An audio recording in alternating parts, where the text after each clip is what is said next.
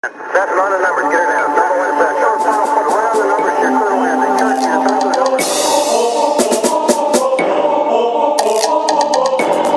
rôle de l'écrivain ne se sépare pas de devoirs difficiles. Par définition, il ne peut se mettre aujourd'hui au service de ceux qui font.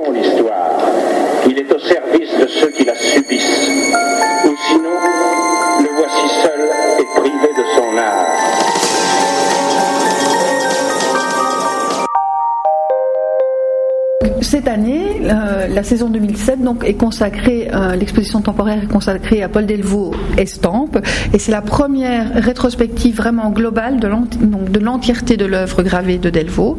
Et euh, cette exposition est tellement grande, tellement conséquente, il y a tellement de choses à montrer que euh, la Fondation a pris le parti de la diviser en trois parties. Donc tu as par un litho, donc lithographie at Mourlot, donc les lithographies réalisées chez Mourlot. Après la deuxième partie, le deuxième volet, c'est les collaborations littéraires. Et puis le troisième volet, euh, c'est manière de crayon, donc euh, le vernimo en fait.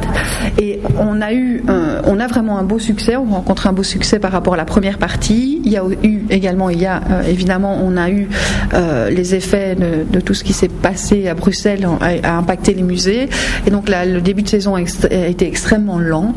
Et a décidé, au vu de tout ça, de la, conjoncture, on s'est dit mais finalement, est-ce que ce serait pas mieux de prolonger la, la première partie et de permettre à plus de visiteurs de, venir en profiter? Et donc on a donc décidé de prolonger le premier volet, donc les lithographies euh, que Delvaux a réalisées chez Mourlot, et euh, de, postposer euh, par deux et par trois pour la saison prochaine, la saison 2017. 17, pardon. Maintenant, on a terminé, on a finalisé nos travaux de rénovation de l'entièreté du musée, qu'on avait commencé en 2014. Et donc ici, c'est vraiment tout à fait terminé. Et on a restructuré euh, le musée de manière à ce qu'il y ait toujours de visible la collection permanente, qui est en deux parties, puisqu'il y a d'abord les prémices, et donc là, on, explique euh, les périodes euh, préparatoires ou d'apprentissage de Delvaux. Et puis après, il y a la, plus grande partie qui est dédiée à la collection permanente, qui sont l'univers de Paul Delvaux. À côté de ça, il y a toute une section du musée qui est réservée pour l'exposition temporaire. Et donc tout a été revu, toute la scénographie a été euh, refaite et les, murs, les cimaises, de nouvelles cimaises ont été construites. Donc ici, on est dans la partie supérieure du musée. C'est cette partie-ci qui a été euh, terminée cette année. On découvre donc à notre euh, gauche euh, la collection permanente Les Prémices. Hein. Donc la première salle est dédiée à la première période du peintre, qui est une période dite réaliste d'influence impressionniste, où on découvre donc les, œuvres, les premières œuvres, hein, les premières toiles réalisées par Delvaux. Donc c'est une période qui est assez méconnue du peintre et qui est assez surprenante parce que finalement on se dit mais tiens Delvaux a fait un long chemin et donc euh, ces œuvres, bien qu'elles ne soient pas représentatives de l'œuvre du peintre, sont néanmoins très intéressantes pour trois raisons. La première, c'est qu'on va découvrir comment Delvaux va apprendre la technique et approcher la technique de la peinture.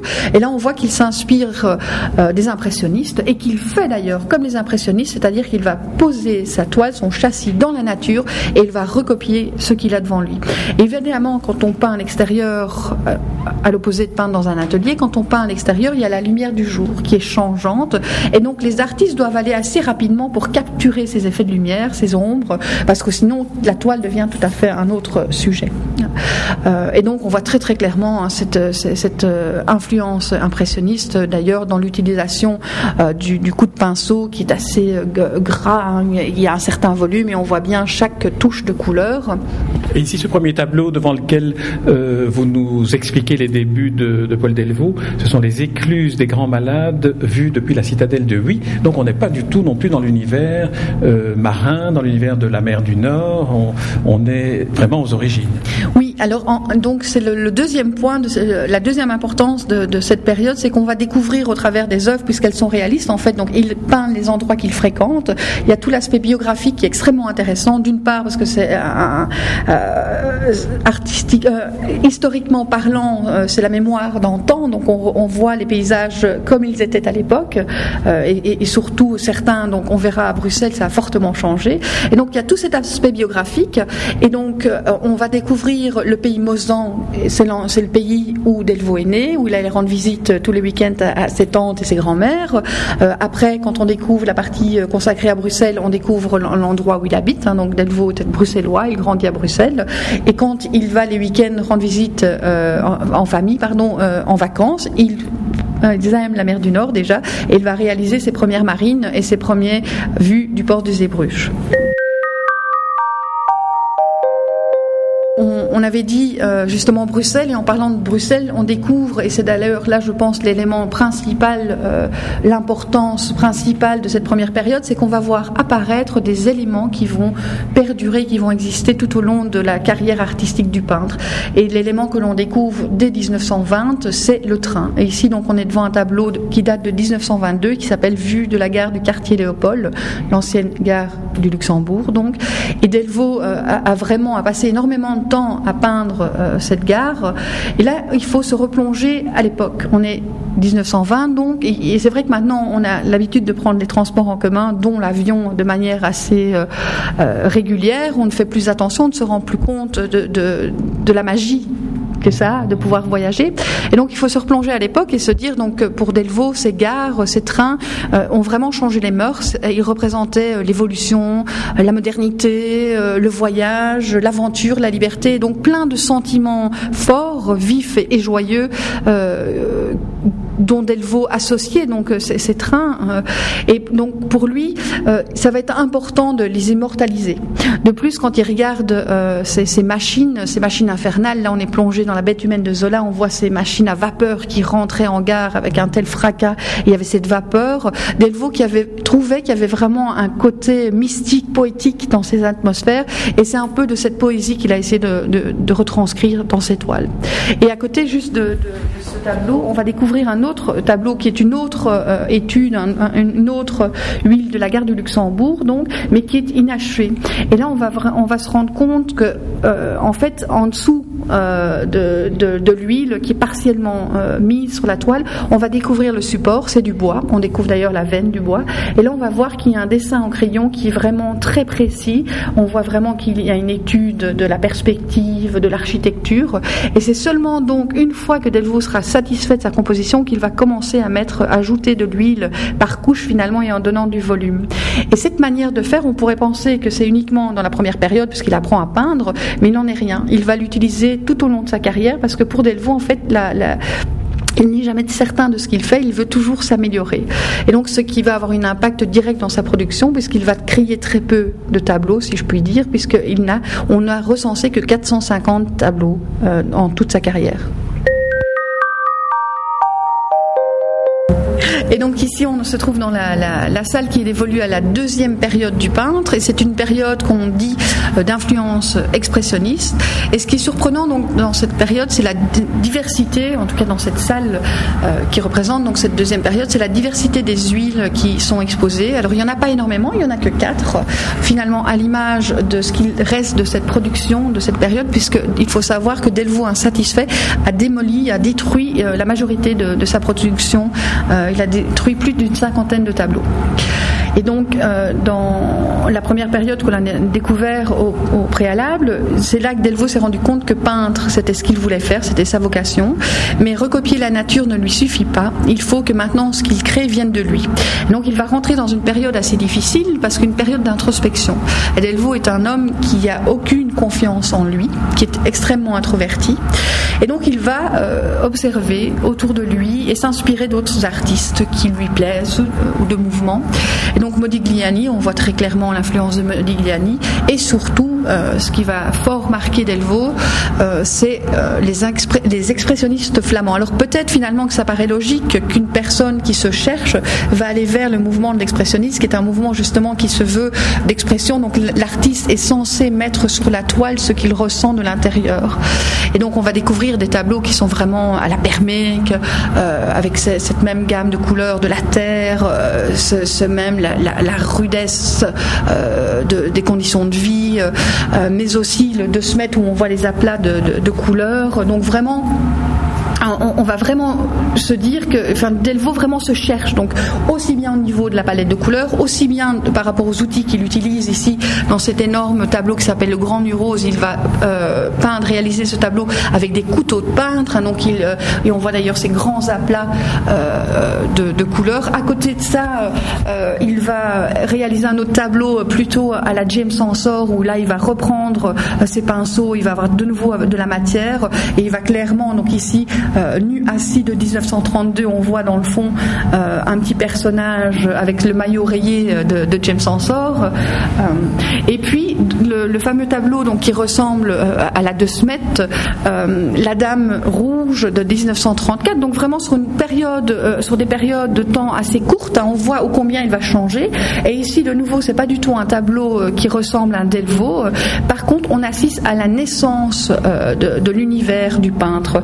Et en, cette naissance euh, et cet univers, c'est quoi? C'est vraiment, on va voir euh, ce, cette atmosphère de silence avec une tension sous-jacente et vraiment une, une, aussi une, une, atmosphère un peu ambiguë. On ne sait pas très très bien où on est plongé. Est-ce qu'on est donc ici, il y a en fait une femme qui est allongée à l'avant-plan et puis au, derrière-plan, on voit trois femmes qui l'observent, une avec des barésies, on ne sait pas très très bien euh, est-ce qu'on est dans un bordel de l'époque ou est-ce qu'on est ailleurs, à savoir où la gare du musée Spitzner, euh, enfin le, pardon, le musée Spitzner à la gare du Midi. C'est là où Delvaux a eu sa première révélation en allant visiter euh, cette exposition. et c'est là qu'il avait vu la Vénus endormie. Et qui était-elle? C'était un de ces modèles automates en cire. Et il y avait dans sa poitrine un mécanisme qui soulevait sa poitrine. Et donc on avait l'impression qu'elle dormait, qu'elle respirait. Et Delvaux observait cette femme nue, allongée, euh, offerte devant lui, fragile. Et il y avait un sentiment de malaise, de voyeurisme. Et pourtant, Delvaux s'est bien vite rendu compte que même si physiquement elle était là, vulnérable, elle n'était pas présente. Elle était ailleurs, perdue dans son univers. Et on va voir apparaître à partir de cette époque-là de grandes odalisques, euh, de grandes femmes nues offertes au premier plan, souvent nues, hein, donc, euh, mais vraiment offertes en, premier plan. Et on va se rendre compte que même si elles sont vraiment euh, tout devant nous, elles ne sont pas présentes, elles ne sont pas là, elles sont perdues dans leur propre univers. Voilà ici 1920, euh, une marine, c'est une des seules. Donc il n'a pas réalisé énormément de marines, mais c'est une des rares marines qui est exposée ici. Euh, par contre, à côté, on découvre une aquarelle, c'est une vue du port de Zeebrugge de 1919. Et cette, euh, aquarelle a une histoire touchante parce que il faut savoir que Delvaux est né en 1897 et qu'à l'époque, les parents avaient beaucoup à dire sur la carrière ou sur euh, le futur de leurs enfants. Et Delvaux, qui vient d'une famille bourgeoise, son père est avocat, il est en plus est le premier fils né, on attend beaucoup de lui. Et donc le père rêve que son enfant continue la vocation euh, euh, des pères, puisque son père a lui également été avocat. Et malheureusement, bien vite, ils vont se rendre compte que Delvaux, au lieu d'écouter en classe, est assis euh, dans le fond et qu'il euh, dessine des soldats gréco-romains sur le bord de ses cahiers et qu'il n'a pas une grande mémoire particulièrement euh, et qu'il n'est pas doué en mathématiques ou en physique, etc. Et donc, ils vont lui demander mais qu'est-ce que tu veux faire? Et voilà que Delvaux s'est mis en tête de devenir artiste peintre. Et là, il dit tout à fait saugrenu, farfelu, il n'en est pas question. Et donc, ils, ont, ils arrivent à un compromis et il est dit que Delvaux, en effet, il est doué pour le dessin, tu seras donc architecte. Sauf que pour être architecte, il faut quand même être euh, doué en mathématiques. Et après un an d'architecture, il va malheureusement rater ses examens. Et donc là, les parents sont confrontés, il faut vraiment prendre euh, une décision. Et euh, ils vont partir alors en vacances à Zeebrugge. Et là, Delvaux, comme la plupart du temps, quand il voyage, il prend ses carnets de croquis et il va peindre les paysages des alentours avec de l'encre de Chine et de l'aquarelle. Et là, tout à fait par hasard, loge dans le même, euh, la même résidence, le même hôtel, euh, le baron Courtens, Franz Courtens, donc, qui avait été nommé baron, une personne d'importance, qui observe par chance Delvaux en train d'exécuter ses premières aquarelles, qui va être surpris et qui va observer le, jeune peintre en train de travailler et qui va avoir la, merveilleuse idée d'aller rendre visite aux parents Delvaux et de leur dire votre fils a du talent, il faut absolument le laisser euh, continuer dans cette voie. Et c'est grâce à cette rencontre là que les parents vont un peu lâcher du lest et l'autoriser à s'inscrire à l'académie en peinture monumentale dans l'atelier de Montalt. Et donc ça, c'est vraiment une rencontre extraordinaire qui a permis justement à Delvaux de pouvoir s'épanouir. Alors, donc ici maintenant, nous allons entamer la visite de l'exposition proprement dite, l'exposition temporaire. Donc comme je l'ai dit, cette année, cette exposition est consacrée au travail d'estampes. Et on commence en fait la visite par l'aspect technique, parce que c'est vrai que l'estampe ou la gravure est très vaste. Il y a de nombreuses techniques et c'est fort compliqué d'ailleurs euh, euh, de les expliquer. Donc on a vraiment voulu d'abord donner euh, ou consacrer la première partie de l'exposition à tout l'aspect technique des différentes les différentes euh, techniques utilisées par euh, Delvaux. Donc ce n'est pas, euh, on ne parle pas de toutes les techniques, mais uniquement les techniques utilisées par Delvaux. Alors il faut savoir également que cette exposition est une exposition à but mécénat, et ça nous souhaitons et nous allons communiquer là-dessus plus tard, dans, au moment où ce sera opportun. Par contre, ce qu'on peut déjà vous dire, c'est qu'il n'est pas à donner à tout le monde de pouvoir s'offrir un, Delvaux, hein, et qu'on voulait garder en, en euh, la philosophie du peintre qui souhaitait que son art soit accessible à tous et qui a toujours tout fait pour rester lui-même accessible. Et donc, euh, au travers de cette exposition mécénat où on, compte mettre en vente certaines œuvres pour pouvoir justement euh, alimenter le fonds de la Fondation Paul Delvaux et pour pouvoir réaliser les nombreux projets que nous avons, projets d'ailleurs qui sont d'une certaine ampleur, hein. on n'a pas les sur les idées, je si je peux dire ça, hein, comme ça. Et donc on s'est dit, voilà, on veut pouvoir euh, donner la possibilité à tout le monde de participer, d'alimenter ce fonds Fondation Paul Elvaux. Et on sait que tout le monde ne pourra pas acheter un Delvaux. Et donc on s'est dit, mais pourquoi pas faire un genre de loterie Et donc il y a cette œuvre-ci qui est proposée donc à la loterie, et c'est-à-dire que le visiteur qui se rend donc au musée peut acheter donc un billet de loterie euh, à 5 euros et qui met dans l'urne. Et à la fin euh, de l'exposition, donc cette urne, quelqu'un, une main innocente tirera le, billet et ça veut dire qu'il y aura une personne qui aura acquis un Delvaux pour 5 euros. Donc voilà euh, la petite particularité euh, de cette exposition. Est-ce que dans les, dans les projets que vous évoquez sans les préciser, figure toujours le musée Delvaux à Bruxelles? Oui, alors c'est certain que c'est probablement le plus grand projet, enfin le projet qui, qui demande en tout cas le plus de temps et qui est de la plus grande ampleur, puisque comme vous le savez, on, a, on, a, on a communiqué un petit peu au travers de, de, ce projet. Et c'est vrai que nous sommes actuellement à la recherche d'un bâtiment et ça demande vraiment beaucoup de temps, d'énergie. Et c'est très compliqué de trouver un, un bâtiment à l'endroit où on souhaite le trouver, mais qui euh, apporte, offre toutes les, les, possibilités euh, que qu'on souhaite donc euh, obtenir d'un bâtiment pour pour en faire un, musée. Et donc ça, c'est vrai que donc le Bruxelles est un projet, le projet d'envergure que nous avons, mais il faut savoir qu'à côté de ça et au devant de ça, nous sommes là aussi pour promouvoir la fondation, c'est-à-dire la fondation avec son fonds d'œuvres d'œuvres, donc toutes les œuvres que Delvaux alléguées à la Fondation, donc plus de 3000 œuvres, les archives également. Nous, travaillons sur euh, la réalisation du catalogue raisonné de l'œuvre gravée, mais aussi de l'œuvre peinte. Nous travaillons sur le database, donc c'est-à-dire un, database qui reprend toutes les œuvres de Delvaux dans le monde entier. Euh, nous digitalisons toutes les archives, donc nous avons énormément de projets ici même euh, actuellement, qui sont mis en place et qui nécessitent des fonds assez importants. Alors donc nous voici dans la première salle consacrée à l'exposition temporaire et nous avons choisi donc de, d'expliquer en fait la technique de la lithographie et de l'eau forte qui sont les deux techniques plus importantes de la gravure et utilisées par Delvaux, de les expliquer au travers de vidéos parce que comme on dit un, petit dessin vaut mieux euh, qu'un long discours. C'est un fait qu'ici euh, on voit vraiment, je pense que quand les personnes voient euh, comment la pierre est enduite, etc., ils se rendent compte de l'épaisseur de la pierre, de l'importance euh, qu'a une pierre, etc., ils comprennent beaucoup mieux. Et donc on a euh, cette partie-ci, euh, cette partie explicative est consacrée d'une part donc à la lithographie, et c'est la première partie de, notre exposition, la lithographie. Pourquoi? Parce que c'est là, c'est la plus grande production de Delvaux. En fait, Delvaux a réalisé le plus de lithographie. Et c'est également au travers de sa collaboration donc chez Mourlot qu'il a vraiment pris goût au travail de la gravure et qu'il s'est investi là-dedans.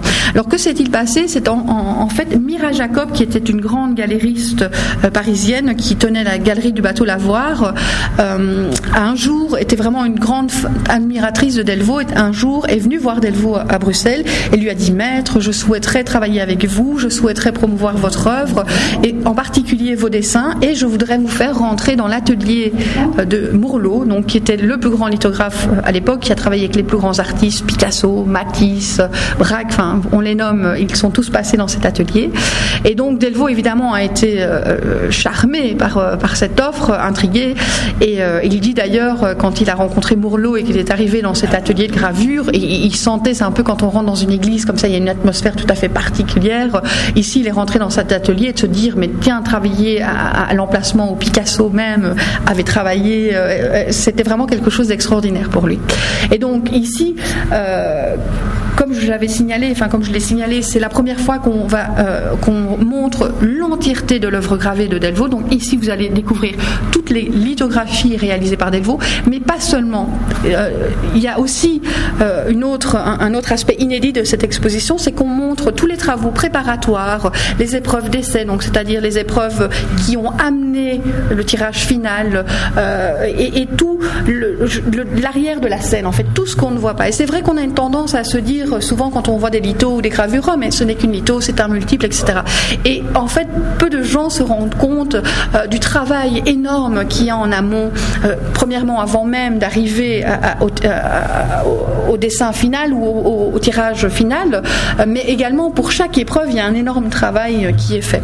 Alors ici, on est devant un dessin préparatoire qui s'appelle en fait Paul Delvaux, lithographe 1966-1976. Et ce dessin a été réalisé par Delvaux pour célébrer justement 10 ans, 10 années de collaboration entre Mourlot et Delvaux. Et euh, ici, on voit que Delvaux travaille donc non pas directement sur la pierre, qu'il travaille sur un dessin, euh, sur un dessin qui est fait sur un papier report, et c'est Mourlot. Donc ça, c'est le travail et d'ailleurs la dextérité euh, du lithographe et son talent qui faisait d'ailleurs que Mourlot était, était le lithographe le plus le plus prisé dans le monde. Et donc ici, on, découvre ce dessin. Et de ce dessin, Mourlot a réalisé quatre lithographies. Vous n'avez pas, conservé les, pierres euh, ou quelques-unes des pierres Alors malheureusement non. Celles de Delvaux ont toutes été effacées, mais c'est vrai que par exemple certains artistes, mais c'était vraiment à la demande de l'artiste, comme par exemple Matisse, les pierres ont été, euh, ont été sauvegardées. Non, on, aurait bien voulu, mais non. Mais nous, par contre, nous avons des cuivres. Vous allez voir que les cuivres n'ont pas été détruits. Euh, ici, on voit à côté donc du dessin original et des quatre lithos qui ont été réalisés chez Mourlot, on voit la première lithographie réalisée par Delvaux chez Mourlot toujours. Hein. Euh, en fait, soyons clairs, toutes les lithographies en grande partie euh, sont réalisées chez Mourlot, sauf deux. Donc vraiment, toutes les lithographies ont été réalisées chez Mourlot. Et donc ici, on voit euh, la première lithographie qui s'appelle Les Rivales.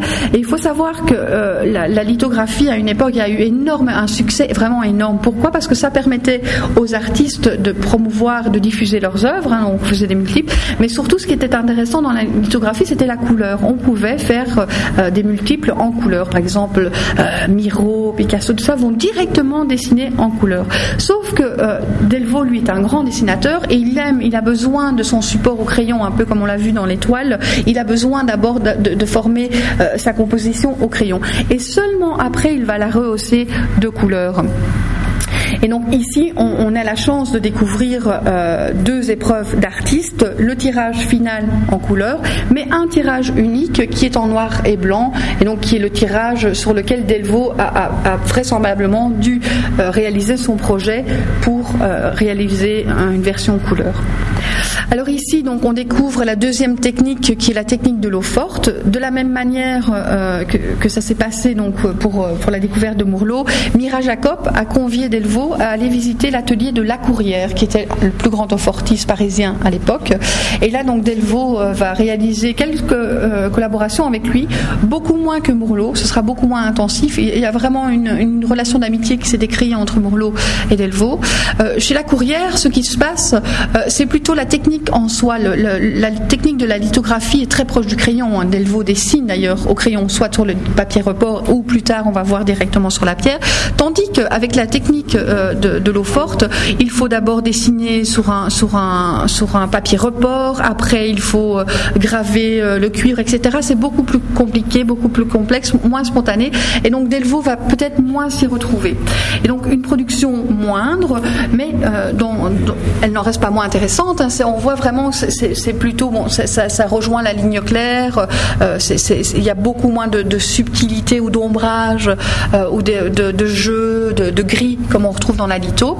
Et ici, donc, on a une toute première euh, eau forte qui s'appelle La Visite de 1968 et qui est accompagnée d'une épreuve unique qui est une remise euh, en couleur à l'aquarelle. Et ça, on va vite euh, se rendre compte que Delvaux, qui adore, qui est un grand aquarelliste, adore donc justement rehausser ses œuvres gravées à l'aquarelle.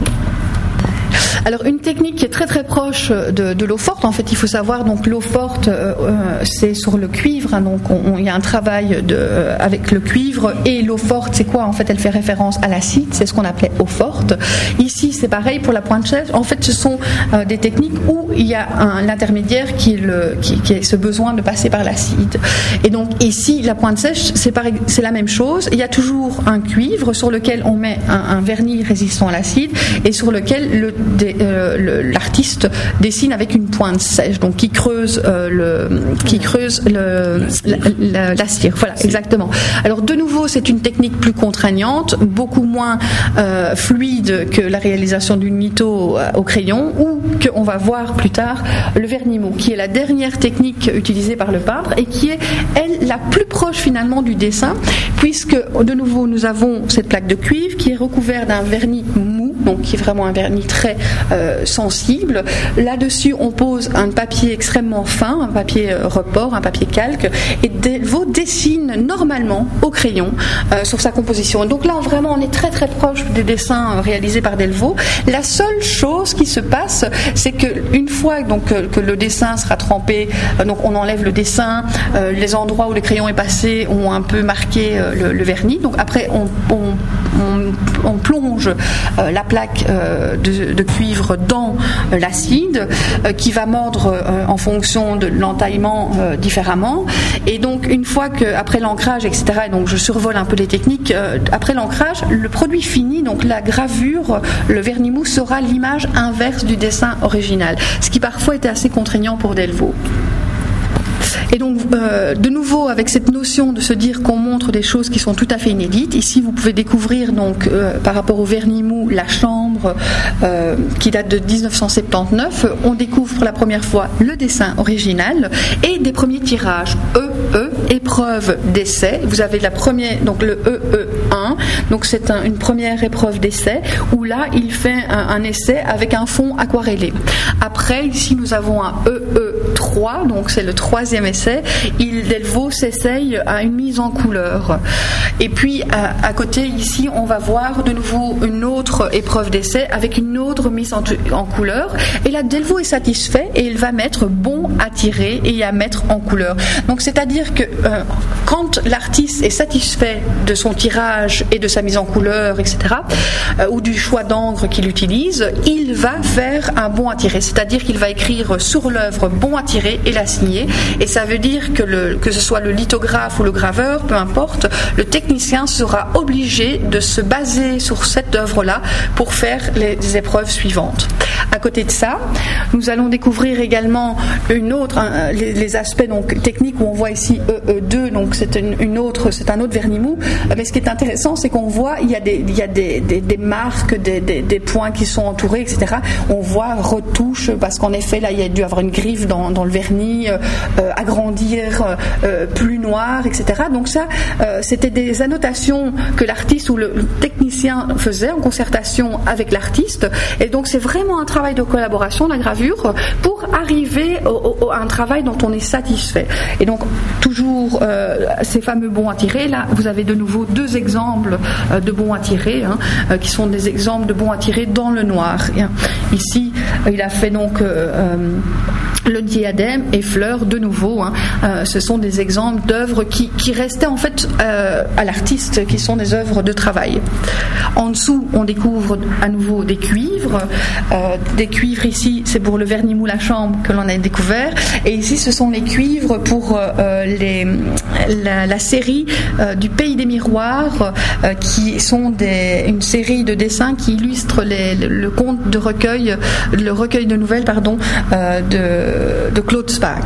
Et donc ça, on va le découvrir euh, en 2017. En 2017, voilà. Donc ici, euh, nous avons eu donc des, personnes, des, praticiens de, la gravure qui sont venus et qui étaient tout à fait étonnés de voir. Ils disent mais c'est la première fois que je vois ça dans un musée. Ce sont les tirages, les après-tirages comme on les appelle. Et donc euh, une fois qu'on a le bon à tirer, l'artiste dit je veux faire un tirage d'autant. Donc ils choisissent un numéro. Ce n'est pas un numéro à arrêter comme pour les sculptures où c'est sept exemplaires et après euh, ce n'est plus une œuvre originale. Ici c'est l'artiste qui décide. Généralement, chez Delvaux, c'était entre soit 35 exemplaires ou 75 en fonction euh, de la technique. Par exemple, pour la lithographie, on est régulièrement autour des 75 exemplaires. Et une fois que le tirage est arrivé à sa fin, le lithographe ou le graveur devait soit effacer la pierre ou rayer le cuivre. Et puis on refaisait un tirage qui prouvait donc à l'artiste que ça avait bien été exécuté. Et donc ici, et ce qui est d'autant plus euh, euh, étrange et marrant, c'est que Delvaux va même signer l'exemple du cuivre rayé euh, de, cette gravure.